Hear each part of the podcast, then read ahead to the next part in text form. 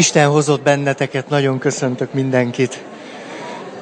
Elnézést, hogy nem tudtam elég pontosan ideérni. Jó étvágyat, aki még eszik, hát az jó dolog, jó dolog.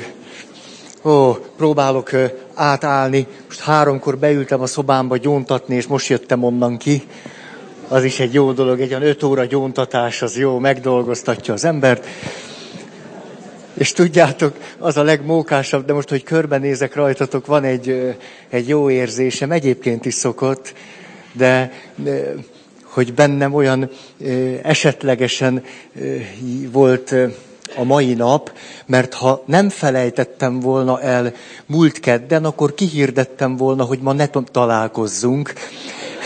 Mert hogy én öt órát fogok gyóntatni délután, és öt óra gyóntatás után már inkább szeretnék egy kicsit mást. De körülbelül olyan kétszázan kimentetek, mikor eszembe jutott, hogy ezt akartam hirdetni. Minden esetre most, hogy itt látlak benneteket, nagyon örülök. Ti jó, hogy itt vagytok. Hogy... Én magamról nem vagyok így meggyőződve, de ti jó, hogy itt vagytok. És minden esetre érdekes, hogy hogy volt bennem egy, egy ilyen sztereotípia, vagy előítélet, vagy nem tudom mi, hogy hát nagy héten ugyan már minek, minek találkozunk, hát úgyse jöttök, de most akkor kiderült, hogy, hogy ez nem így van. Na, tessék? Jövő héten leszünk. Igen, hát akkor kipihenve meg minden, hát izmosan, barnán, nem tudom, hát hogy ne. Jó, ott tartunk, hogy belekezdtünk az ötödik pontba, amit szép magyar szavakkal így illethetünk, hogy interpersonális tanulás, szocializáló technikák fejlődése. Magyarul meg, hogy normálisabbak vagyunk az emberi kapcsolatainkban hogy úgy egy kicsit tudunk tájékozódni, nem vagyunk annyira elveszettek, képesek vagyunk, van egy szereprepertoárunk, hogy mit lehet kezdeni különböző helyzetekben, jobban érzékeljük magunkat, a másikat, na szóval. És hogy itt a szakirodalom nagyon egyszerűen fogalmaz. Azt mondja, hogy két dolog egymás utániságára van szükség ahhoz, hogy az emberi kapcsolatainkban mi bennünk valami olyan változás tudjon történni, ami aztán evidens módon kihat az emberi kapcsolatainkra. Ez pedig az, hogy először is kell egy a múlt élményeit és tapasztalatait fölülíró vagy fölülmúló tapasztalás vagy élmény, majd pedig az élménynek valamiképpen az értelmezésére is rá kell találnunk, a megértésére, a földolgozására. Tehát önmagában az élmény nem elég. Van, amikinek elég, van, amikor elég, de itt azt mondjuk, hogy önmagában az élmény nagyon tűnékeny tud lenni, még a legerőteljesebb élmény is. Mondok két egyszerű példát, bár csak egy jutott eszembe de miközben beszélek, majd biztos eszembe jut még egy. A, az egyik a, a, ugye a megtérés lélektanával kapcsolatban, amikor beszéltünk öt évvel ezelőtt, vagy nem tudom, de hát itt voltatok, tehát jobban tudjátok. Szóval a megtérés lélektanával kapcsolatban kiderült az, hogy a még oly megrázó megtérés élményt átélt emberek is, ha azzal az élménnyel nem kezdenek valamit, az nem kezd aztán beépülni az életükbe, annak a jelentését nem találják meg, annak az összefüggését az addigi életükkel nem tudják kidolgozni. Még a hihetetlen erőteljes, valódi, igazi, lenyűgöző spirituális élmények is nagyobb százalékban emlékké válnak, és nem gyakorolnak valódi életre szóló hatást. Ezt a, ez furcsa lehet, mert ugye mi arra gondolunk, vagy sokan arra gondolnak, hogy lenne nekem egy olyan lenyűgöző, egy olyan, mm, a tíz ujjamat megnyalnám. Na, ha egy olyan lenne, akkor bezzeg. Csak mondom nektek, hogy nincs akkor bezzeg. Nem. Tehát a leglenyűgözőbb élményeknek is a nagyobb része egyszerűen emlékké válik. Na nem mondom, hogy az nem hat egy kicsit így úgy, de, de, de, de, de. Tehát az első kell az, az, az érzelmileg fontos tapasztalás, amely fölülírja az addigi tapasztalásainkat és az abban átélt érzéseinket, de annak az értelmezés és a, a, a meglátás, az integrálása is ugyanolyan fontos, sőt, a hosszú távúság szempontjából még fontosabb. Ez nagyon fontos. A második példa, és csak eszembe jut, hogy képzeljünk el valakit, aki önbecsülési nehézségekkel küzd, tehát körbenézünk, és akkor látjuk egymást, és a... Tehát ez annyira a fantáziánkat, ez nem kell, hogy megdolgoztassa. Tehát, tehát ott erőlködjünk, ahol muszáj, de itt egyszerűen csak úgy lazán vessük tekintetünket a szomszédunkra, és, és, és, és, és a, tényleg megcsináltátok, ez tök jó. Rosszat mondtam, tehát emlékezzetek reggel, hogy a tükörbe néztetek, és, és ez, ez egy kicsit korrektebb. De szóval, és, és visszagondolhattok arra, hogy az lehetetlen, az lehetetlen, hogy ne lett volna már idáig is legalább egy-egy olyan emberi kapcsolatotok, vagy egy-egy emberi kapcsolatban olyan tapasztalásotok, élményetek, ami messze menően élmény, érzelmi szinten fölülmúlta azt, hogy kicsi vagyok, hülye vagyok, inci-finci vagyok, béna-béna vagyok, törülő. Hát hogy ne lett volna mindannyiunknak? Nézzetek csak egymásra. Ott, ott, olyan ember ül mellettetek, aki átélte már azt, hogy hát kicsi vagyok, de hogy is, nagyszerű vagyok, szerethető vagyok, értékes vagyok, szép vagyok. Vagy legalábbis ő neki tetszem. Vagy legalábbis azt mondja, na jó, ezt a sort ne... ne. Tehát hogy, hogy ne volna ilyen élményünk? Most az a kérdésem, hogy miközben mindannyiunknak volt életünkben, biztos vagyok benne, hogy legalább egy ilyen élményünk, kettő-három tuti, hogy az gyökeresen és alapvetően megváltoztatta az életünket. Mert annak a komoly beépítése a személyiségben nem történt meg. Élmény volt, nem történt meg. Erre mondta, emlékeztek ön a harmadik történet, micsoda kreativitással vagyok itt, öt óra gyóntatás után. Na van anyag persze, tehát lehet miből válogatni.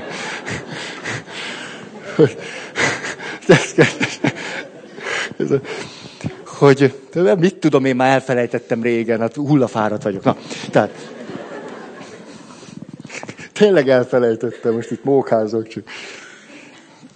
Na, tehát, hogy arról beszélünk, hogy egy csoport remek lehetőséget és teret ad arra, hogy az addigi meglévő helyzeteinkhez képest egy helyzetben, egy kapcsolatban, többekkel vagy egy valakivel való kapcsolatunkban egész konkrétan valamilyen más magatartás formához nyúljunk, kipróbáljuk magunkat, hogy ez lehet talán másképp is, mint ahogy eddig tettük, és ez ha egy nagyon erős érzelmi tapasztalással kapcsolódik össze, majd pedig ennek a földolgozása, értelmezése, jelentése, a kapcsolatban a továbbvitele meg tud történni, na ez az, ami a személyiséget úgy alakítja, hogy az aztán az összes többi kapcsolatunkra nézve is már ott van, elérhető, kézzel fogható, attól kezdve én azt már tudom másképp is csinálni.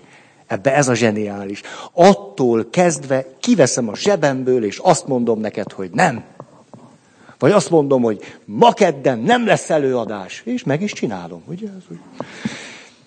Szóval az akkor már beépült és gyakorolható.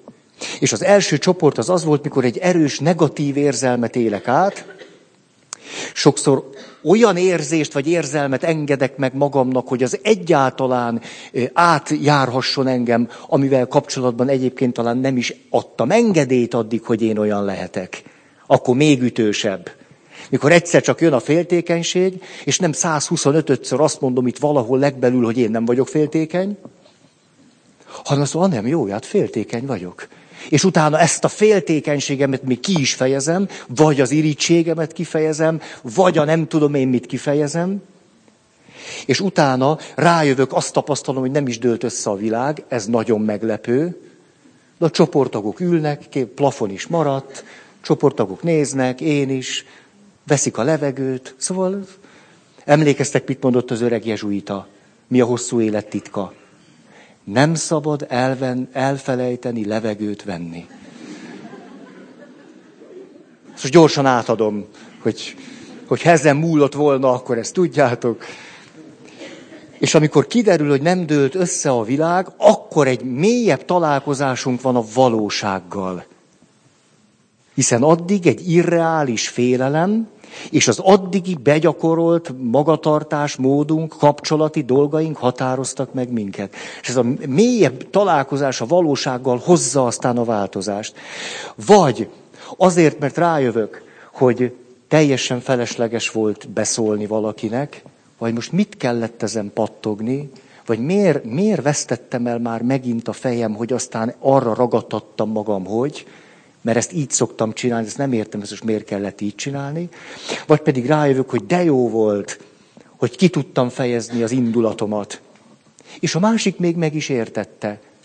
Nem egyszer mondok egy, egy klasszikus példát. Már mondtam példát, és mindjárt megyünk, megyünk, megyünk tovább. Annyi mondani valóm van. Mikor kezdem már el?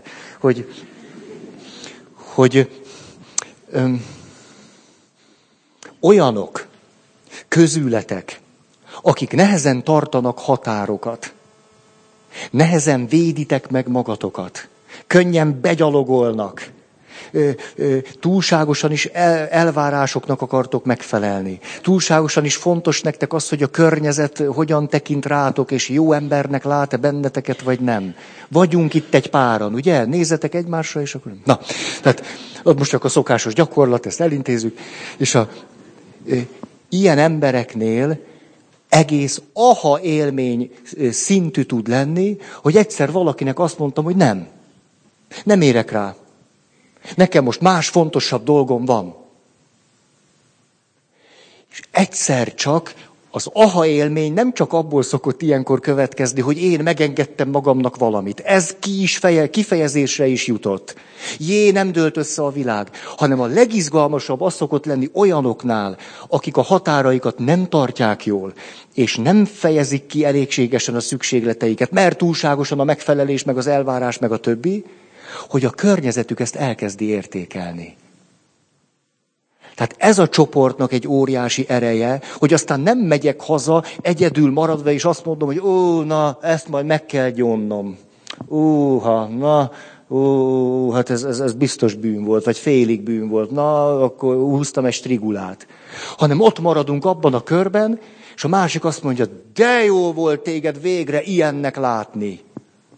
És elkezdünk kapni ilyen visszajelzéseket. Te végre kiálltál magadért. Hát ilyennek még nem láttunk. És a környezet elkezd újjongani valamin, amin, hogyha te ott egyedül magadban csinálsz belőle bűnt otthon. És mikor meggyónod, akkor úgy mondod, hogy mit tudom én, sértő voltam. Hát erre a pap nem fog tiltakozni. Hát ha sértő volt, a sértő. Nem fog azt mondani, hogy nem. Vagy Szerintem ez nem bűn. Hát szép lassan átgyúrod, átalakítod, és miközben életedben először tartottál egy határt, tisztességesen kiálltál magadért, ebből szép lassan tud egy bűn lenni, a pap által megerősítés nyer, na persze a pap nem bűnös. Már ebben. És a, hát ebben nem, honnan azt mondtad, hogy sértő voltál, hát erre, erre mit kezdjek? Az nyilván akkor így volt.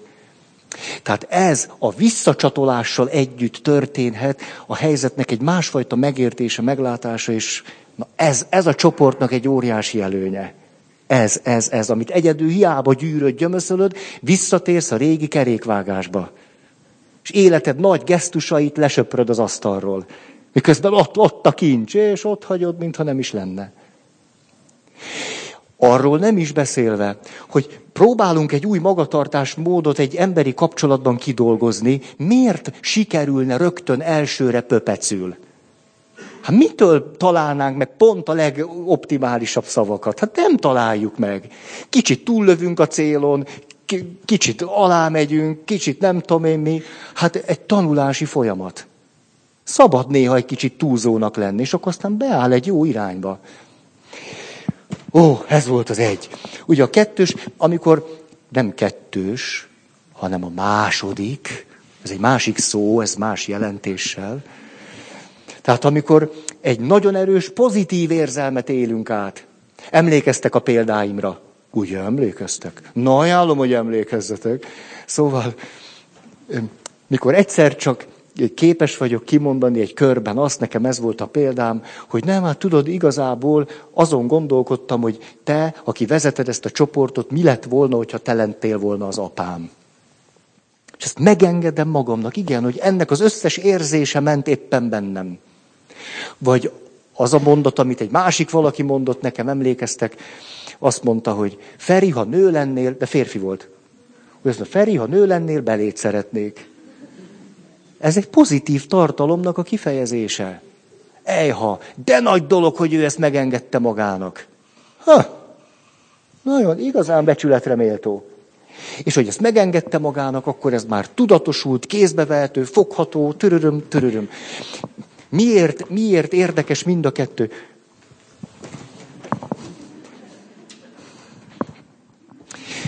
Azért, mert hm, mondok egy, egy példát. Játszottunk egy játékot, egy mesét játszottunk el, és egy jó brutális mesét. Hát minden mese általában brutális, tehát még a, a király kisasszonyos meséknek is szokott lenni azért egy, egy belevaló része. És ahogy, most nem is tudom, emlékszem, hogy a Vakond nadrágja című 20. századi opuszt dramatizáltuk, Tényleg így volt. És most azt mondjátok, hogy a vakon nadrágja, de a, a címadó szerzeményt jelenítettük meg, hogy a vakond el vagy irigyli, vagy el vágyakozza, vagy nem tudom, mi tudjátok a pántos sok zsebes gatyát. És ha ti azt gondoljátok, hogy ebben a mesében nincs agresszió, nagyon tévedtek, mert az állatok egymásnak estek úgy egyébként, per tangentem, a mese sodrából egy kicsit kilépve. Szóval, ment a nagy bunyó néhány állat között, hát tudom is, hogy mi ment a bunyó. Most eszembe jutott. Azon, hogy az elkészült vásznat a hangyák viszik-e tovább, vagy más állatok. És miután ugye nagyon fontos, hogy mikor egy mesét dramatizálunk, és játsszuk, akkor szigorúan tilos, hogy valaki egyszer csak így föltegye a kezét, és azt mondja, áj, áj, áj, nem így volt a mesébe. Ugye, hát ilyen nincsen. Tehát kiderült az, hogy mindenkinek volt egy elképzelés a fejében, hogy a vakond nadrágjához való szövetet hogyan kell tovább vinni szabásra a, mondjátok, rákhoz. Ismerjük ugye a történetet. Na, de mindenkinek más volt a fejében, hogy kiviszi a szövetet, és ugye voltak hangyák köztünk, nem tudom én, ott volt a gólya is, hát az se repült el rögtön, az is kísérte végig ugye az eseményeket. Na, és ezért elkezdtünk verekedni. És, a, és akkor végig, véget ment a történet, és akkor nekem például azt hiszem megrepett a bordám. És a... Hát csak úgy, hogy... Tehát, ne is, Hát most mondom, milyen jó egy csoportba járni. Tehát azért, csak, csak ezért, ezért mondom, hogy ez még, még több élményt adjon nektek. Na és akkor tényleg. Na, és azt mondja ott a csoportvezető, egymás után azoknak, akik ott jó nagyot bunyóztak. Emlékszem, azért is dühös voltam, mert aznap vettem tisztán föl a gatyámat. Már hát azt, azt meg lehetett volna nézni utána. És akkor azt mondja a csoportvezető, hogy nagyon nagy öröm volt látni az agressziónak ezt a gyönyörű megjelenését. És akkor kicsit úgy ültünk, ugye én például pap voltam akkor már, és úgy magam se gondoltam volna, hogy a Vakon nadrágja című meséből egy ilyen horrorisztikus történetet lehet kanyarítani. Tehát így, így jött ki nekünk. És, a, és akkor azt mondta a csoportvezető, ez egy, nekem egy nagyon egy ilyen életre szóló valami, hogy, hogy tudjátok, azt tud az agresszióval bánni, aki azt meg tudja magának engedni, nem csak a fejében, hanem a testében tudja, mit jelent az agresszió, és utána azt kézbe tudja venni. És akkor idézte Gandit. Gandit, aki azt mondta, az az ember vállalkozzon erőszakmentességre, aki képes az erőszakra. Hogy ne áltassuk itt magunkat, te csak gyáva vagy. Hm? Hát nem esik jól, ugye? Azért nem magamnak mondom. Szóval nagyon sokszor kegyességnek, meg jámborságnak, meg mindennek mondjuk azt, hogy valójában az agresszióval nem tudunk hatékonyan bánni. Hm. Azt mondta, na, ezt ugye példának akartam hozni, hogy amikor valaki egy csoportban valamit át tud élni, nyilván a csoport keretei között, egy biztonságos közegben, ahol nem történik borda, repedés, meg ilyen dolgok nem történhetnek, akkor képes benne kidolgozódni valami, amivel aztán tud bánni. Öm, sokan vagyunk itt férfiak. Tehát jó páran. És hogy milyen óriási jelentősége van annak, azt mondta egyszer egy kedves ismerősöm, a férfi gimnáziumoknak van egy óriási előnye. Ez pedig az, hogy sokkal szabadabban lehet verekedni. Tehát úgy adja magát.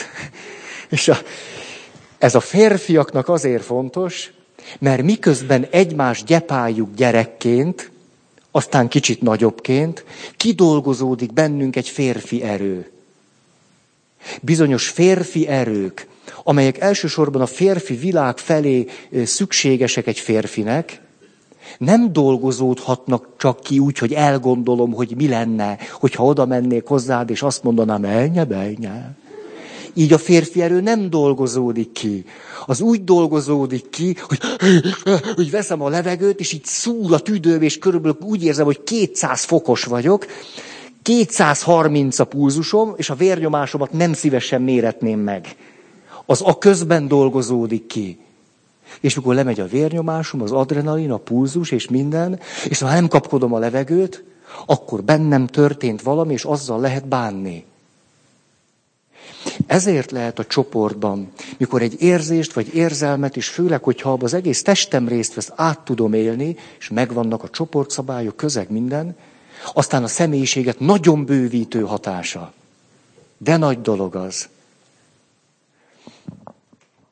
Vannak olyanok, akik egy csoportban táncolnak 10-20 év után először. Hát, na, egy csoportban üvöltenek 10-20-50 év után először. Emlékszem, ezt néhány évvel ezelőtt mondtam nektek. Férfi testvéreim, mikor üvöltöttetek jó ízűen utoljára? Hát ezt legalább minden évben terápiás célzattal kellene. Hát nem félhangerővel a feleségemnek a haját kell leüvölteni, kimenni az erdőbe, ott a vaddisznó csorda, hadd szóljon! Na. Harmadik pont. Erről nem volt még szó. Hasonlít a dinamikája az első kettőhöz. Egy erős érzelem, ez lehet pozitív is és negatív is, amely ott a csoportban valakivel való kapcsolatomban jelenik meg. Ugye eddig például olyasmiről beszéltünk, hogy én sosem fejeztem ki a haragomat az apukám iránt, vagy a szeretetemet a testvérem iránt, vagy a hálámat a valaki iránt, de ott azt megélem a csoport segítségével. Itt azonban a harmadik körbe minden olyan tapasztalásom tartozik, amikor valamelyik másik csoport tag vagy a csoportvezetők által keltődik bennem valami erős indulat, és én azt megengedem magamnak. Mindenképpen hozzájárul ahhoz, hogy az valóban a személyiségemet, a kapcsolati énemet tudja fejleszteni, a társas énemet, a kapcsolati kompetenciáimat, hogy annak a kifejezése vagy kimondása, miközben erős érzéseket, érzelmeket élek át, kockázattal járjan. Na, ha ezt megmondom a csoportvezetőnek, akkor biztos, hogy, hogy nekem már annyi lesz ebben a csoportban. Plö. Vagy eddig tulajdonképpen olyan jó volt átélni, hogy itt mindenki mindenkit szeret. Hogy ez minden csoport elén így szokott lenni. Hát ha csak nem vagyunk nagyon zűrösek. Mert akkor még az elején se bírunk mindenkit szeretni. Azért az már mégiscsak. De úgy általában szokott bennünk lenni egy ilyen természetes jó érzés, hogy az elején legalább próbálunk mindenkit szeretni. És akkor először valaki valakinek úgy oda mond egyet. És olyan még nem volt. Öh. Mi lesz ezután? Tehát kockázattal jár. Mi történik? Itt megint egy fokozott valóság észlelés történhet. Sose felejtem el, egyszer csináltunk egy projektet, szép magyar kifejezés, ugye, csinálni egy projektet. Ez aztán, ez, ez aztán döfi. És a, szóval, ez ilyen kulturális kalamajkába keveredtünk. Szóval, emlékszem, hogy egy projektet, nem, nem, mit, de nem terveztük, mert már viteleztük kifelé. És a, szóval mindegy, tehát benne voltunk valamiben nyakig, na ez, ez egy tisztességes magyar mondat. Tehát benne voltunk, jó. És kimentünk Németországba egy szupervizorhoz. Egy ilyen nemzetközi... De most mi a... Tényleg. Hát most ezen mi a növetséges? Hogy olyan messzi mentünk? Vagy mi? Ja, szupervizor. Igazatok. Nem igaz. Erről eszembe jut.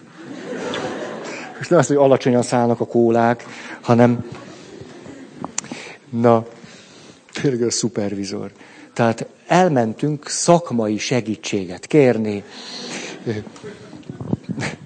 Németországba. Na, az most, na, szóval, óperencián túra. Igen, igen, tehát az ENSZ folyón túlra, tudjátok, onnan van az óperencia, Enszen túl. Sokan tudták, örülök neki, jó. Hát már csak, hogy barátot, barátjáról, tehát, hogy jó társaságban vagyok. Na, szóval a szupervizor, mikor így beszámoltunk arról, hogy, hogy így csináljuk, és úgy csináljuk, és vált válnak vetve, és nagyon együtt vagyunk, és együtt imádkozunk, és nagyon nyomjuk, és úgy ezt végighallgattam, majd azt kérdezte, vesztetek már össze úgy jól emberesen? Ez izgatta őt. Azt mondta, azt mondta ameddig nem vesztetek össze, ez gyerekjáték.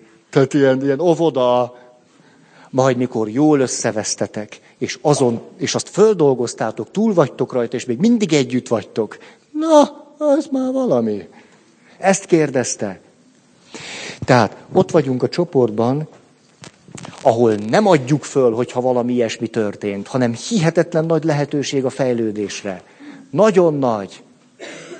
Már csak azért is, mert eddig a konfliktusainkat nagyon gyakran valahogy jól elintéztük nem elrendeztük, jól elintéztük. Tehát vagy örökre megharagudtam, vagy besértődtem, vagy attól kezdve te mondhatsz nekem akármit, vagy elkezdem már igazolni, hogy miért voltál mindig is antipatikus, tulajdonképpen már ez előtt is lehetett rajtad látni, hogy egyik szemet csájol, a fogaidról nem is beszélve. Szóval tulajdonképpen és elkezdünk gyűjteni magunk köré szövetségeseket, és azokkal jól kibeszéljük ebédszünetből, hogy ugye azért, azért te is érzed, hogy egész jó lenne a csoport, de mindig bekerül egy-két rohadt alma. Na, tehát tudjuk hihetetlenül, hogy is mondjam, finom szóval arhaikusan megoldani azt, amikor egy konfrontáció, egy konfliktus, hogy szép magyar kifejezéseket használjak, után próbálunk tájékozódni a kapcsolatainkban. Mi történik ilyenkor? Fokozottabb valóságészlelés, rájövünk, hogy, hogy mit volt érdemes itt tenni, mit nem volt érdemes tenni, jól tettük, vagy nem jól tettük, és továbbá is egy ellenőrzött közegben, kapcsolatban tudunk lenni azzal, akivel a konfliktusunk kialakult. És rájövünk, hogy meg lehet oldani ezeket a helyzeteket. És emiatt a kapcsolataink elmélyülnek. Sokszor az intimitásnak a nagy ellensége nem az, hogy nem simogatjuk egymást, hanem az, hogy nem merünk egymással ütközni. Minél több mindent tartok magamba, hogy csak valami szép legyen köztünk, az annál kevésbé lesz szép viszont annál fölszínesebb lesz, és annál udvarjasabb.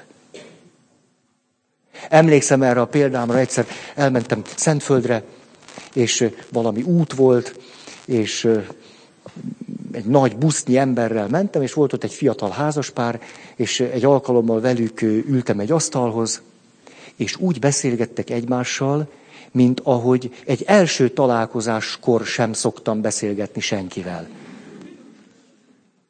Tehát körülbelül így, így beszéltek, így ültek, nagyon, nagyon illedelmesek voltak. Drágám, sót, bors, nem köszönöm, kedves. Tehát így. Ú, először így a hideg kezdett el a hátamon futkosni. Tehát olyan udvarjasak voltak egymással, én szerintem ezt nem tudom, magyar egészségügybe kéne őket el, elküldeni, egy ilyen tartsanak ott továbbképzéseket. Nekem egészen ijesztő volt. Egészen. Most nem is mondom el, hogy mi mindenre gondoltam ezután. De most na látjátok, az lenne érdekes, hogy ti mire gondoltatok? Na, adjam a mikrofont, mint a gyerekeknek ilyenkor szoktam menni, hogy igen, egy válasz, kettő, három. De egy-két válasz szívesen meghallgatnék. Mit néztek ki belőlem? Látjátok, ez a szociális tanulásomnak egy fontos lépése lehetne. Mire gondoltál? Megtartod magadnak. Meg. Hát erről beszélek már 30 perce, hogy hogy kockázatot vállalunk egy csoportban, ami erős érzelmekkel jár. Ugye, nehéz helyzet, és utána fejlődünk. De te nem, te nem, nem. Jó, hát... Na, kérlek törlést, itt törlést az elmúlt két percet. Na, megmertem veled engedni ezt. Oké, okay. okay. Jó, na, vagy nem mindegy. Szóval... Tehát nem mondom el, hogy mire gondoltam, hiszen hát a Szentföldön voltam, és Viszont eszembe jutott néhány példa, vagy ami példaértékű lehet, már nem példás, hanem csak példának jó. És ott egy lepke.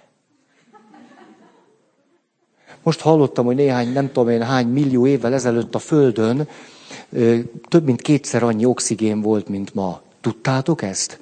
Ezért voltak egyméteres szitakötők. Te tudtad. Gondoltad, gondoltad. Ezt. Látjátok, vannak köztünk zsenik. Gondolnak, így gondolnak, és elképzelnek egy egyméteres szitakötőt az oxigén dúsas, dús, dús miatt a dús. Az, a, az jön be neked? A szitakötő meg a tigris. Ez, ez jó, ez jó. Tehát ez olyan, mint nem? Na jó. Ismeritek a viccet, el nem mondom. Tehát a, a lódarázsról. Na. Szóval. De ugye ismeritek egy ilyen igazi régi vicc. Nem, hát nem, akkor csak a poént mondom el. Tehát a, de tényleg, hát sokkal fontosabb dolgunk van, hogy egész viccre itt el, eltöltsem az időt. Tehát nem, elmondom csak az elejét, akkor a poént kitaláljátok. Tehát a, az állatok bemutatkoznak, és mindegyik elmondja, hogy ki volt az apukája, meg az anyukája. Na ez, és akkor is lódarás vagyok. Na elmész te a... Tudod,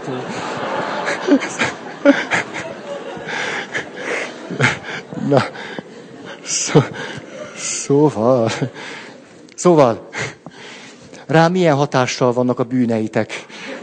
Ezt, ezt, de ezt már máskor is megfigyeltem egyébként, ez jó, most, most nyomom ki magamból. Szóval, ó. Várj, csak állj meg, rólam szól, vagy rólad? Rólad szól, mehetsz, jó, jó. Ez nagyon fontos, látjátok, így lehet tisztázni egy helyzetet. Hát most kimegy és magamra veszem, hát pont a lódarásnál ment ki, tehát ez elég. Mit vett ebből magára, én ezt nem tudom.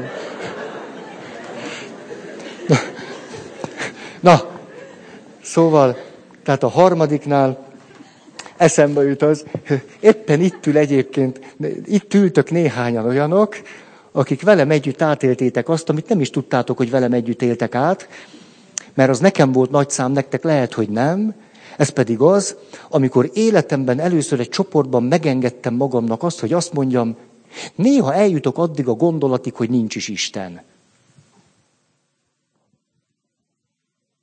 És emlékszem, hogy ezt a gondolatot nagyon gondosan a papszentelésem után sok-sok éven keresztül, bármikor merült föl bennem, sosem adtam ki magamból. Hát mégiscsak. És eljött egy szent pillanat, egy szent lélek által ihletett pillanat, és akkor emlékszem, hogy mondtam, hogy bizony, nekem ez eszembe szokott jutni. És ennek a, ennek a csoportban elmondott gondolatomnak aztán nagyon érdekes története lett bennem. Mert mikor életemben először kimondtam azt, hogy eddig a gondolatig bizony időnként el tudok jutni. Hogy miután ezt kimondtam, sokkal mélyebben kezdtem el foglalkozni azzal, hogy jó, Feri, ez, na, eddig a gondolatig úgy látszik el lehet jutni, ha te eljutottál. Akkor nézzük meg, kérdezd meg magadtól, hogy mi az, ami téged meggyőz arról, hogy van Isten. Ez egy nagyon izgalmas kérdés volt számomra, hogy ezt dolgozzam ki magamból. És azzal, hogy ezt a csoportban meg tudtam osztani, és nem vették le a fejem, és utána még hozzám jöttek áldozni, tehát úgy tűnik, hogy nem lett belőle nagy baj. Ennek az lett a következménye, hogy sokkal mélyebben tudtam megalapozni azt, hogy amikor ez a gondolat eszembe jut, akkor mi az, ami engem megerősít? Mert addig, amíg ez a gondolat eszembe jutott, nem erősítettem meg magam soha egy mélyről jövő valamivel, hanem inkább azt mondom, hát ez egy hülyeség, vagy jó, hát most mit izélek ezzel, vagy ah. Na ez valahogy így működik. Pont úgy, mint a vakon nadrágjánál, aztán amit Gandhi mondott. Na ez most jó. Hű, milyen papírok, te jó ég, PCA. Ez nagyon matematika. Hú, elnézést. nem, nem kaptam engedélyt rá. Na. Akkor ez lett volna az a három nagy csoport, tehát negatív érzelem, de annak egy folyamata, pozitív érzelem, annak egy összefüggése folyamata, és a csoportban valamelyik csoporta vagy csoportvezetőkkel szemben, de annak egy folyamata és rendszere ami a személyiségünknek azt a részét nagyszerűen fejleszti, hogy képesek legyünk a kapcsolati repertoárunkat bővíteni, és úgy fölülmúlni azt, ahogyan addig azt nem tudtuk. És akkor megint csak maradok a, az irodalomnál, hogy ugye nagyon említettük, hogy egyrészt az érzelmileg átütő élményre van szükség, akár a kockáztatásra, félelemben való átverekedésre, stb. De utána szükség van egy értelmezésre. Ez nagyon fontos, a kettő együtt. És akkor négyféle belátásra juthatunk egy csoportban. Nagyon egyszerűen. Kezd melegem lenni. Ti hogy vagytok? Mm-hmm. Nem, nem fáztok. Nem fáztok. Tehát négyféle belátás a csoportban. Első, pontosabb kép az interpersonális beállítottságunkról. Tehát a kapcsolati beállítódásunkról, magyar szóval attitűdjeinkről,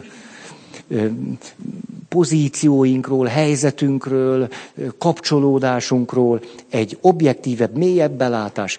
Mondok rögtön példát.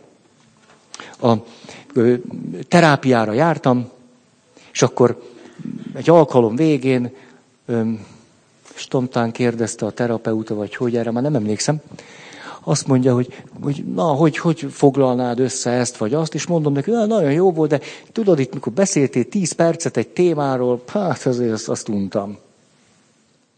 Mondtam nagy bátran, és akkor erre nagyon meglepődött, de nem azon, hogy kifejeztem neki azt, hogy untam azt a tíz percet, hanem azt mondta, Feri, de miért nem fejeztél ki ebből semmit sem? Szóval az arcodon nem lehetett látni. És akkor ezt nekem is szöget ütött, hogy de azt tudod, hogy hát igen, mert úgy figyeltem, figyeltem, amit mondasz. Na de hát Feri, Hát tíz percig ment ez a rész. Hát szólhattál volna a harmadiknál, hogy ez sok, vagy unod, vagy ezt miért mondod, vagy... De te tíz percig figyeltél. Én azt tudom neked mondani, hogy a te arcodról nem derült ki, hogy te tíz perce unod, amit mondok. Hát ez, na ez az interpersonálus tanulási helyzet. Ez két ember kell, ezt egyedül hiába akármit ülsz, és vannak kedves papbarátaim. Mikor előkerül az önismeret, akkor kihúzzák magukat, és azt mondják, ó, hát olvasunk milyen lélektani könyveket, olvasunk, és nagyon sokat forgatjuk. Hát, forgathatod, barátom. Ah, az nagyon jó. Csak mire? Hát, e, valamire jó, azt én nem mondom, itt a fejedben jó megfontolásaid lesznek. Na de egy ilyen mondat. És akkor azt, hogy elrakta, azt mondja, a nem jóját. Hát, hát, hát milyen pofon egyszerű. Kaptam egy ilyen végtelenül egyszerű mondatot. Miért nem látszik az arcomon? Miért nem fejezem ki, hogy... És, a, és eltelt egy csomó év, és ezt a mondatot még egyszer megkaptam. Akkor már nem mondom, hogy váratlanul ért, inkább elszomorodtam. Ejhaj. Tehát magam számára is világossá lett valami, hogy van egy beállítódásom, vagy nem tudom én micsodám, amivel biztosítani akarlak téged, hogy fontos vagy nekem, vagy értékelek, vagy hallgatlak, vagy, vagy figyelek. Miközben a másik része egyáltalán nem tükröződik rajtam. Pedig lehetne, hogy meg lehetne egy-egy dolgot engedni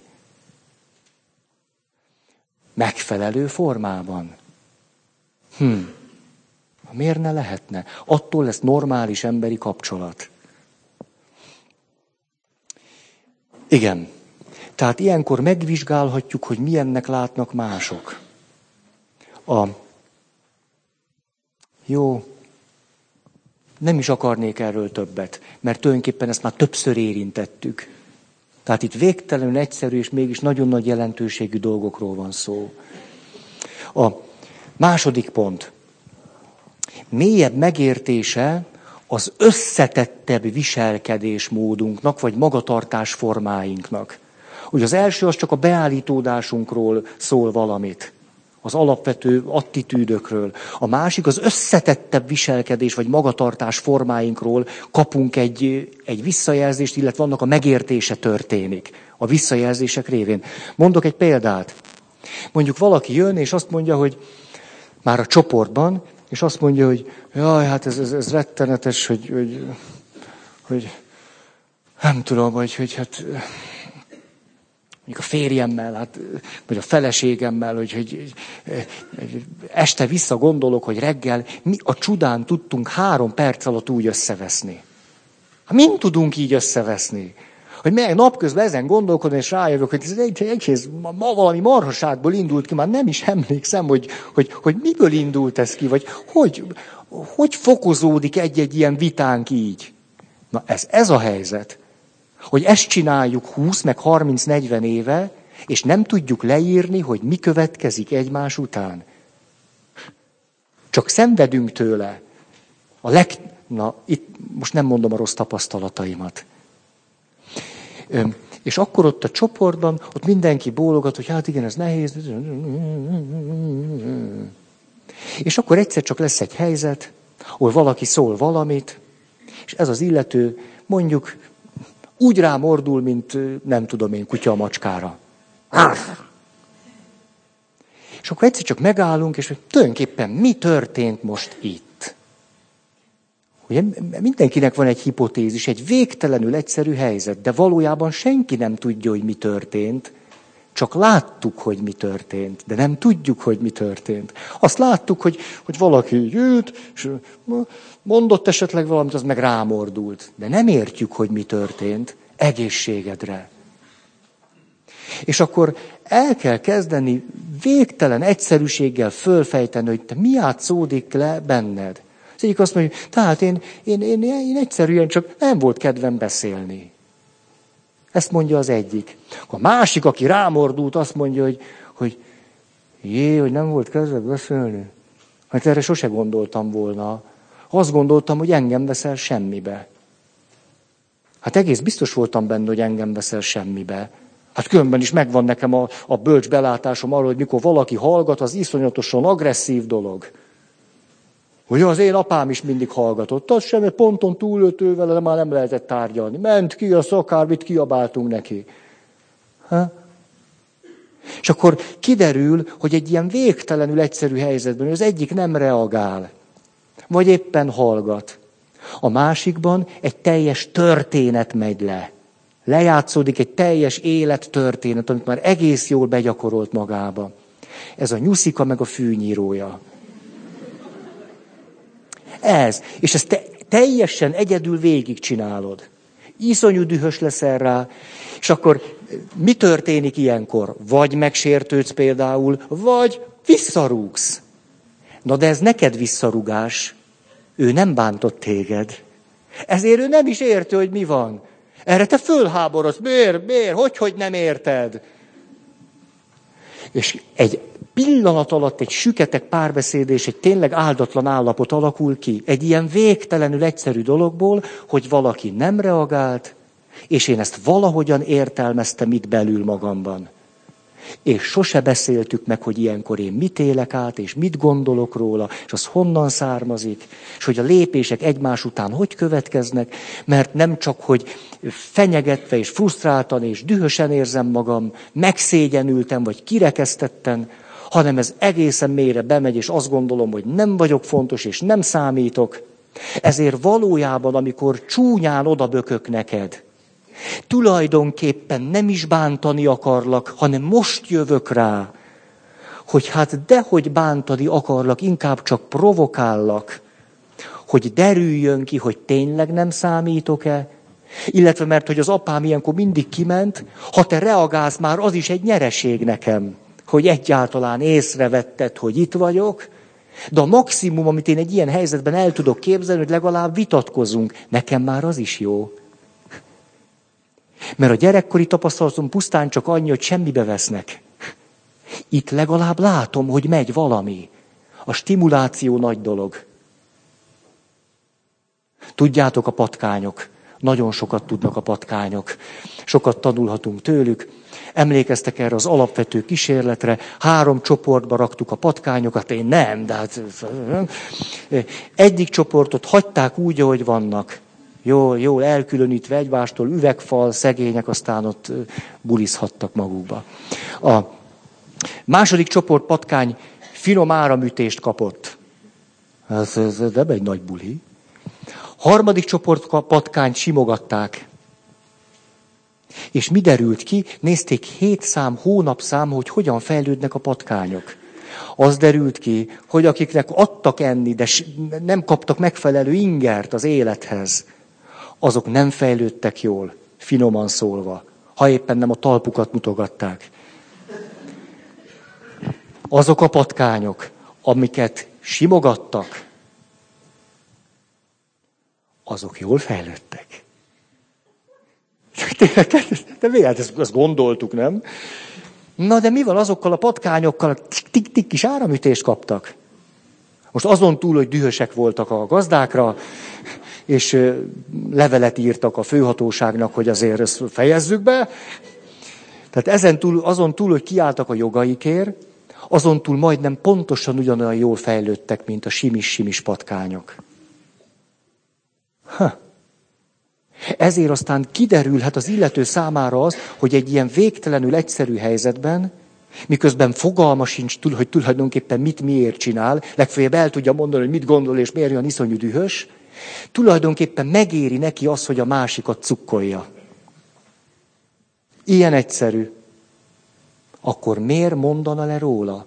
Akkor egyrészt megéri neki, de fogalma sincs, hogy megéri neki, és hogy miért éri meg. Másrészt elmondja bárkinek azt, hogy milyen rettenetes a kapcsolata. Értitek?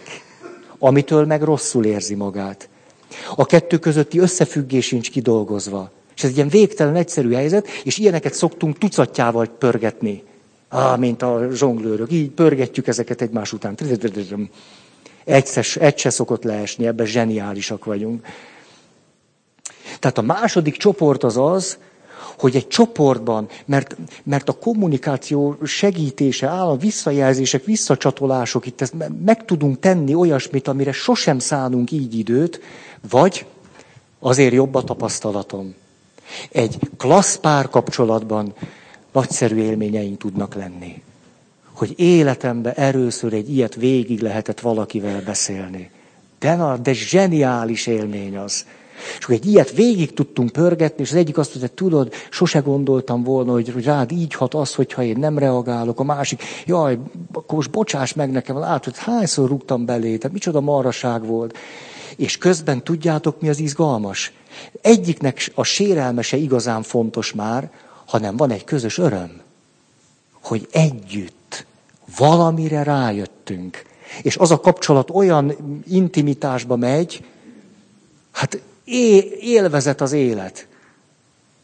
De nagyszerű élménye szerintem ilyen is muszáj, hogy mindenkinek legyen. Hát ez csoda élmény. És látjátok, milyen érdekes, hogy ilyenkor a sérelmeket így kidobjuk a kukába. Majd hülyék lennénk azt, azt ö, ö, tartogatni a zsebünkbe. Azt mondjuk, hát micsoda közös, együtt valamire rá, rátaláltunk. Szíha. Nagyon kívánok sok ilyen élményt. Ah. Szóval, nézem az időt, átveszem a mikrofont a jobb kezembe. Ez nem tudom, mit jelent, de nincs idő arra, hogy erre rájöjjünk, mert jön a harmadik pont, amit így hívnak, motivációs belátásokhoz jutunk. A motivációs belátás azt jelenti, hogy mélyen, me, mélyebben megértem és belátom azt, hogy miért olyan a magatartás formám, amilyen. Hogy miért is olyan. Most az előző példában egy picit már ebbe is belecsíptünk, belekaptunk. Hogy miért olyan. A, mondok nektek fölismeréseket, amik, amikor fölismertem őket, nagyon nagy meglepetést okoztak. Mikor rájöttem például, hogy bizonyos helyzetekben, amikor hallgatok, vagy nem szólok, vagy elfogadom a másikat, vagy, vagy az érdekeimet nem érvényesítem, vagy nem állok ki magamért, vagy nem tudom mi, akkor nem toleráns vagyok, hanem közömbös. Mikor erre rájöttem, eseteknek sok részében toleráns vagyok. Sok részében megértő vagyok, más részében közömbös vagyok. Kutyát se érdekel, hogy ez hogy lesz. Ezért aztán nyugton vagyok. De ez a belátás papként történt. Nem mondom, hogy úgy nem kezdtem el egy kicsit szédülni tőle. De mennyivel jobban jártam így, hogy tudom, hogy tudok így is működni.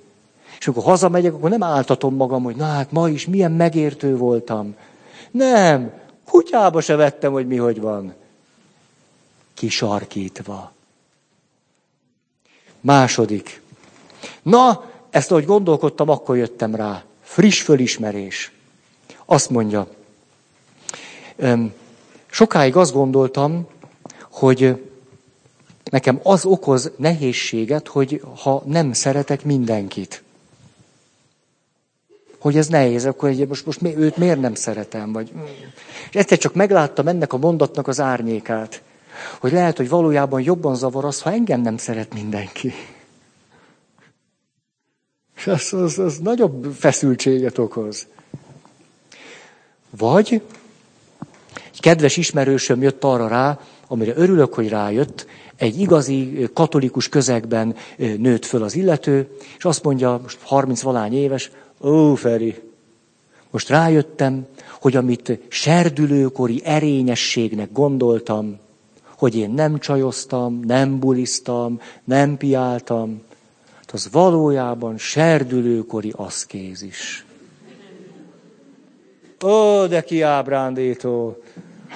Azt gondoltam, hogy micsoda erényeknek a, a magasságán éltem. Én serdülő míg azok a nyomorult osztálytársaim részegen fetrengtek a Coca-Cola bámortól ittassan. Bezzeg Babicsot olvastam, áprilival, és, és akkor az, aj, dehogy is, de, dehogy így volt. Mert a szakirodalomban rátalált a serdülőkori aszkézis és serdülőkori hedonizmus című fejezetre, és ott szépen, mint egy izgalmas tükörben meglátta saját arcvonásait, és ott a következőt érzékelhette, a serdülőkori aszkézis oka az ösztönkésztetések brutális betörésétől való félelem és szorongás, amelyet durva aszkézissel lehet csak megfékezni.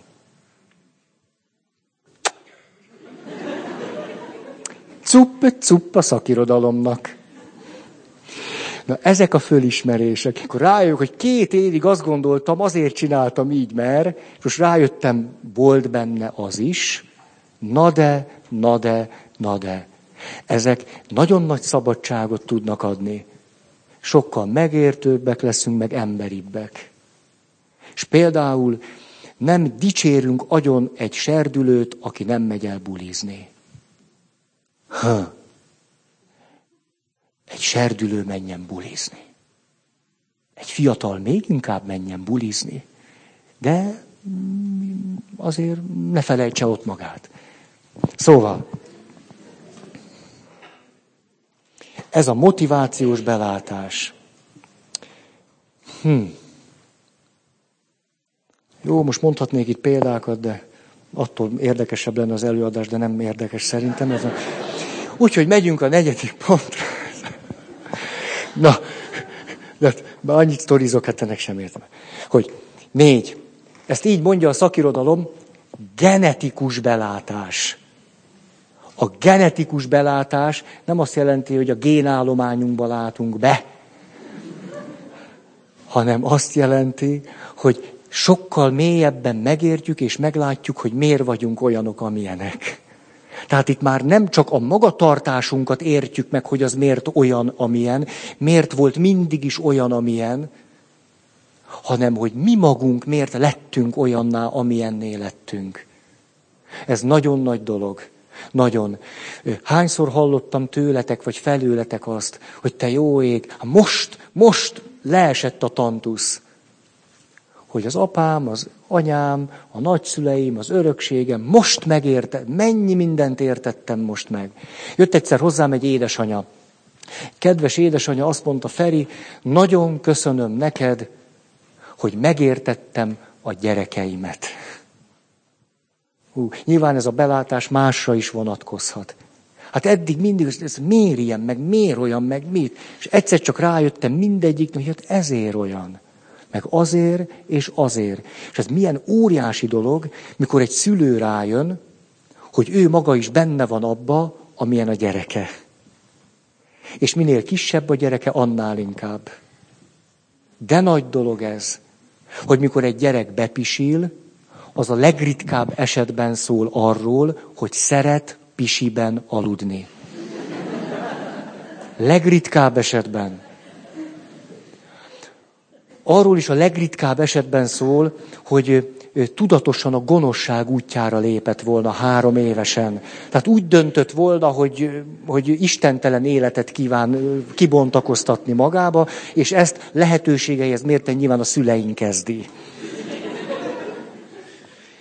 Nem, nem, de nagy dolog, mikor olyan szülők vagytok, lesztek, lesztek, ha mondom, hogy olyan szülővé váltok, aki a gyerekeiteknek a magatartásában mindig föltesz egy kérdést, hogy na vajon abban a családi összefüggésben, amiben a gyerekem van, az vajon, vajon nem oka-e? Hogyan oka? Most az okszót nem, nem tettes, meg nem bűnbak. De nagy dolog ez. A szülők lehiggadnak, és egy ilyen mélyebb meglátással vannak. Nagyon nagy dolog. Na, ez volt a negyedik csoport, a genetikus belátás. A, emlékeztek, múltkor az apukámról beszéltem, hogy milyen dühös voltam rá, hogy nem tanított meg élni, nem mondta meg, hogy kell azt jól csinálni. És aztán eljutottam egy genetikus belátásig, de érdekes hang volt ez, mintha egy zeneszerszám lett volna. Nem? Mi volt az?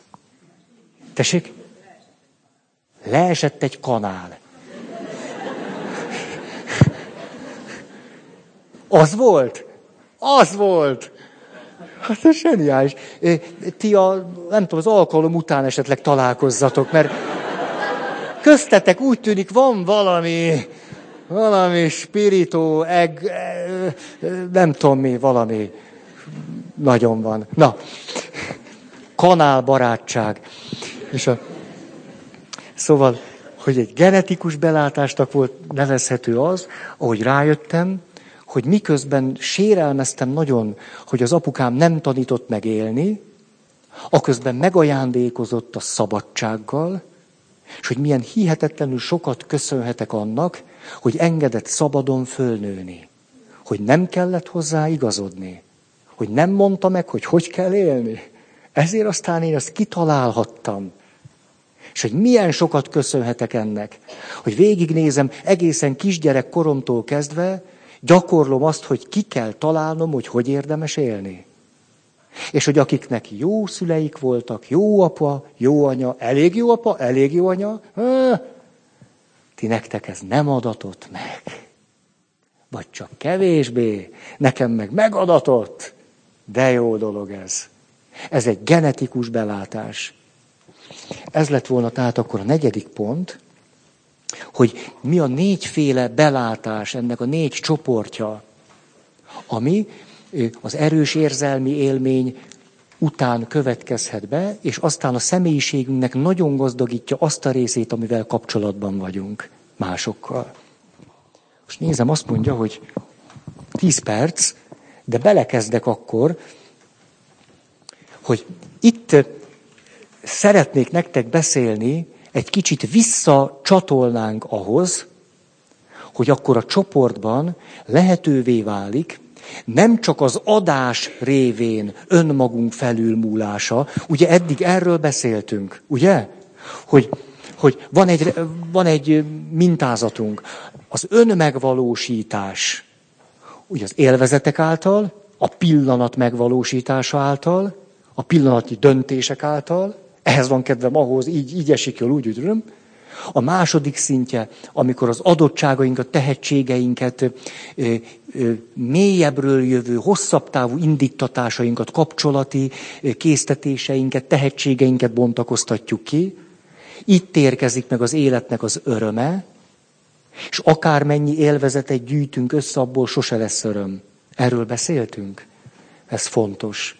Az első szinten gyűjt egész nap, napi 24 órában rakosgathatjuk az élvezeteket, abból nem lesz sohasem öröm. Mert az öröm egy, a, a, az élet, nem is, hogy hogy kell ezt mondani, tehát a, a, a na, az önmegvalósításunknak egy másik szintjén érkezik meg. Az egy hosszabb távú valamit igényel. Ott jön az öröm, és a harmadik szint az önmagunk felülmúlása, az öntranszcendencia, ott meg megjön a boldogság. Akármennyi örömöt rakosgatunk egymás után, abból boldogság sosem lesz. A boldogság az önmegvalósításnak egy másik szintjén érkezik meg.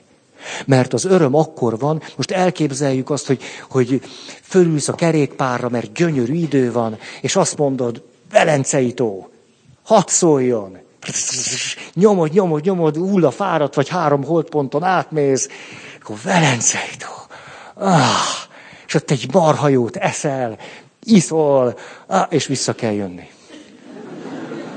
De erre nem gondolsz, hanem minden esetre valami adottságot ké, megélted, keményen a képességédet, oda tetted magad, abból egy nagyon nagy öröm tud kijönni.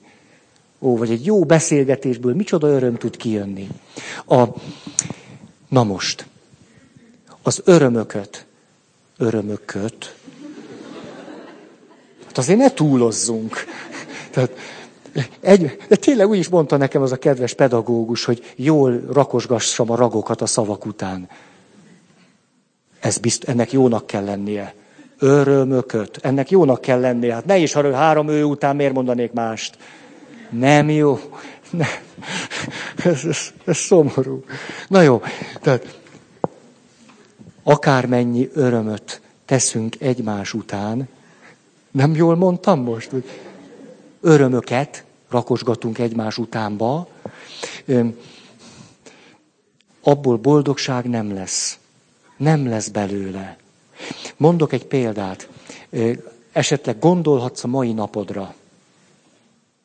Sokan gondolhatnak a mai napukra,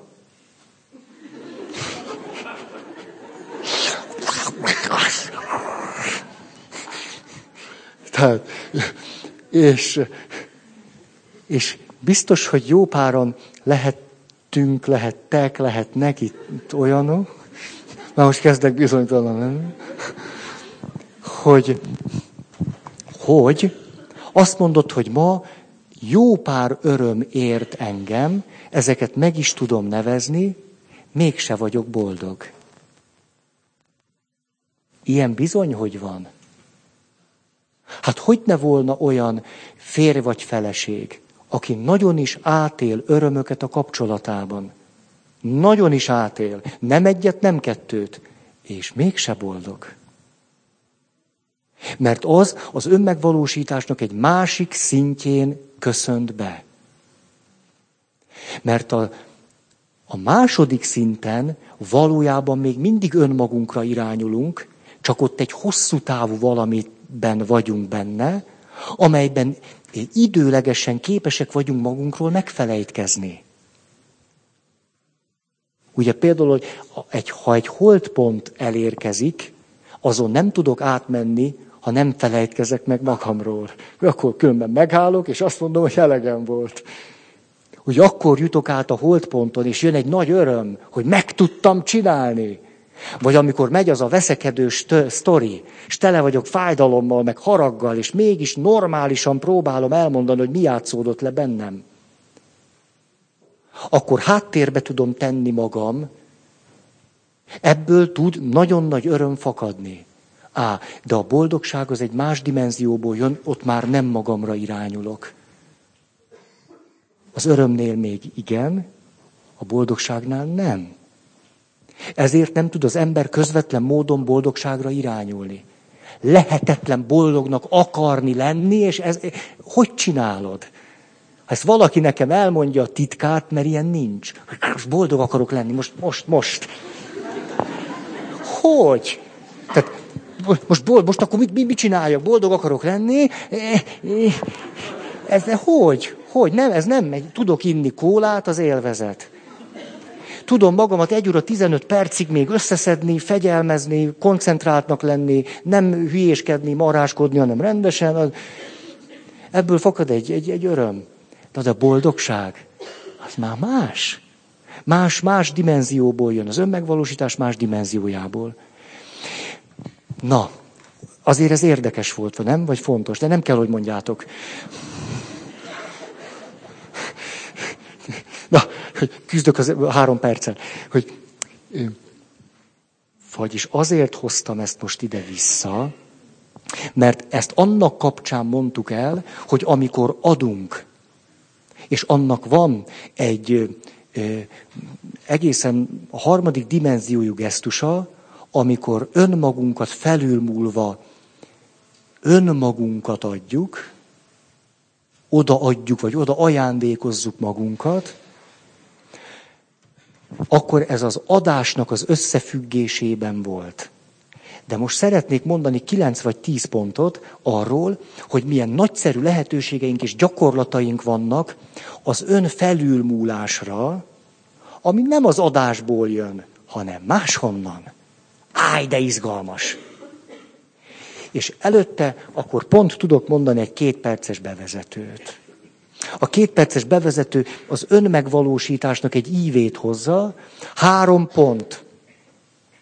Az első, hogy nagyon fontos, hogy legyenek álmaink. Életálmok. Hogy hogy szeretnék élni. Álmok az életről. Ez nagyon fontos. Nagyon. Kérlek benneteket, most úgyis jön húsvét, Vegyétek elő az álmaitokat. Milyen álmod van az életről? A másik, ha megvannak az álmaink, ugyanis az életerő az álomból jön. A gusztus. Hogy bekaplak. Ez a gusztus. Az az álomból jön. Az álomból, akkor már gusztusunk van valahogy élni, akkor abból alakulnak ki az élet tervek. Hm? Lányoknál ezt nem is kell különösebben hangsúlyozni. Mondjunk egy női élettervet? Nem kell mondani, mert mindenki tudja. Na most, amikor az élettervek kezdenek megfogalmazódni, azokhoz tudjuk rendelni az életcélokat. Tehát álom, terv és cél. A három nagyon fontos, mert az álom, mikor azt mondom, ál, álmodni valamit az életről, az mozgósítja nem csak a tudatos és racionális dolgaimat, hanem az irracionális és tudattalan világból is képes meríteni. Márpedig van ott bőven mi. Hát éppen a személyiségemnek a, most mondjuk így egyszerűen kilenc tized része tudattalan. Hát ha abból nem merítek semmit ahhoz, hogy hogy éljek, Hát milyen élet lesz az? Jó nyögvenyelős. Jó, egész életemben dolgoztam, megvalósítottam magam, csak semmi álmomat nem éltem meg. De nagyon pénzt kerestem, dolgoztam. Ez rettenetes, amit csinálunk. Tudja, látjuk ezt a kört, hogy valójában nem hozzuk igazán mélyen fölszínre az álmainkat, az életálmokat, ennek mi lesz a következménye? Jó, beállunk a sorba, dolgozunk rengeteget, tudom, hogy nehéz az élet, most legyetek rám dühösek nyugodtan, hogy most mondjátok boltokba, hülye, mit beszél, örülünk, hogy megélünk. Tudom, hogy így van. És akkor is, és akkor is beállunk, és pénzt keresünk, és nem bírunk határokat tartani, és mit csinálunk a pénzzel? A pénzzel tárgyakat veszünk, na legfőjebb valami eseményeket vásárolunk rajta. Miért is? Hogy ezek által érzésekhez jussunk, és élményekhez. Miért is? Hogy az érzések és az élmények révén valami benyomásunk legyen arról, hogy kik vagyunk, meg miért érdemes élni. Minek ez a lehetetlen hülye folyamat?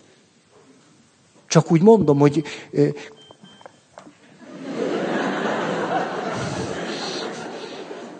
Ez egy jel. Hogy minek ez a lehetetlen folyamat? Tehát be kell fejezni. Ráharangoztak. Akkor egy kicsit szebb is lehetett volna. Szóval látom ezt a folyamatot, és hogy óriási jelentősége lenne, csak most még benne vagyok, azért még, még uh, meg késtem is. Meg különben is magamért vagyok itt. Na, tehát, hogy, hogy óriási jelentősége volna annak, hogy az álmokból tudjunk kiindulni. Ne csak terveink legyenek, ne csak célokat tűzzünk ki, álmok, álmok, álmok. De nyilvánvaló, hogy az álmokat meg kell szelidíteni. Az álmokat aztán tervekbe kell önteni, és szóval nem úgy van az, most itt ülök, hát emlékszem, egyszer utolsó 20 másodperc, jött egy pap, és nem, nem, nem, az életében nem, nem volt erő, nem volt kedv. Megkérdeztem tőle, hogy milyen álmaid vannak. Hagyd nekem, hogy mi a kötelességed, azt én is tudom. Az álmaidról beszélj. Cs, már is mondta, hogy egy nőről álmodik.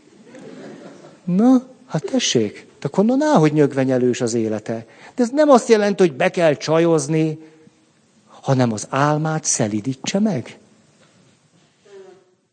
Er, ezt, ezt akarom, csak ezt akartam mondani.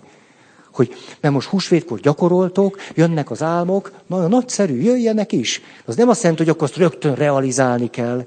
Nem, hát abból egy élettervet kell. Ha rögtön realizálod, abban mi a terv? Hát abban a terv nem nagyon van, hanem... Szóval az erő legyen veletek. Ezt tudom mondani. Joda mester bölcsességével kezeljétek az álmaitokat. És akkor, na, innen szeretném akkor folytatni. Nagyon szép húsvétot mindenkinek, és akkor jövő kedden leszek.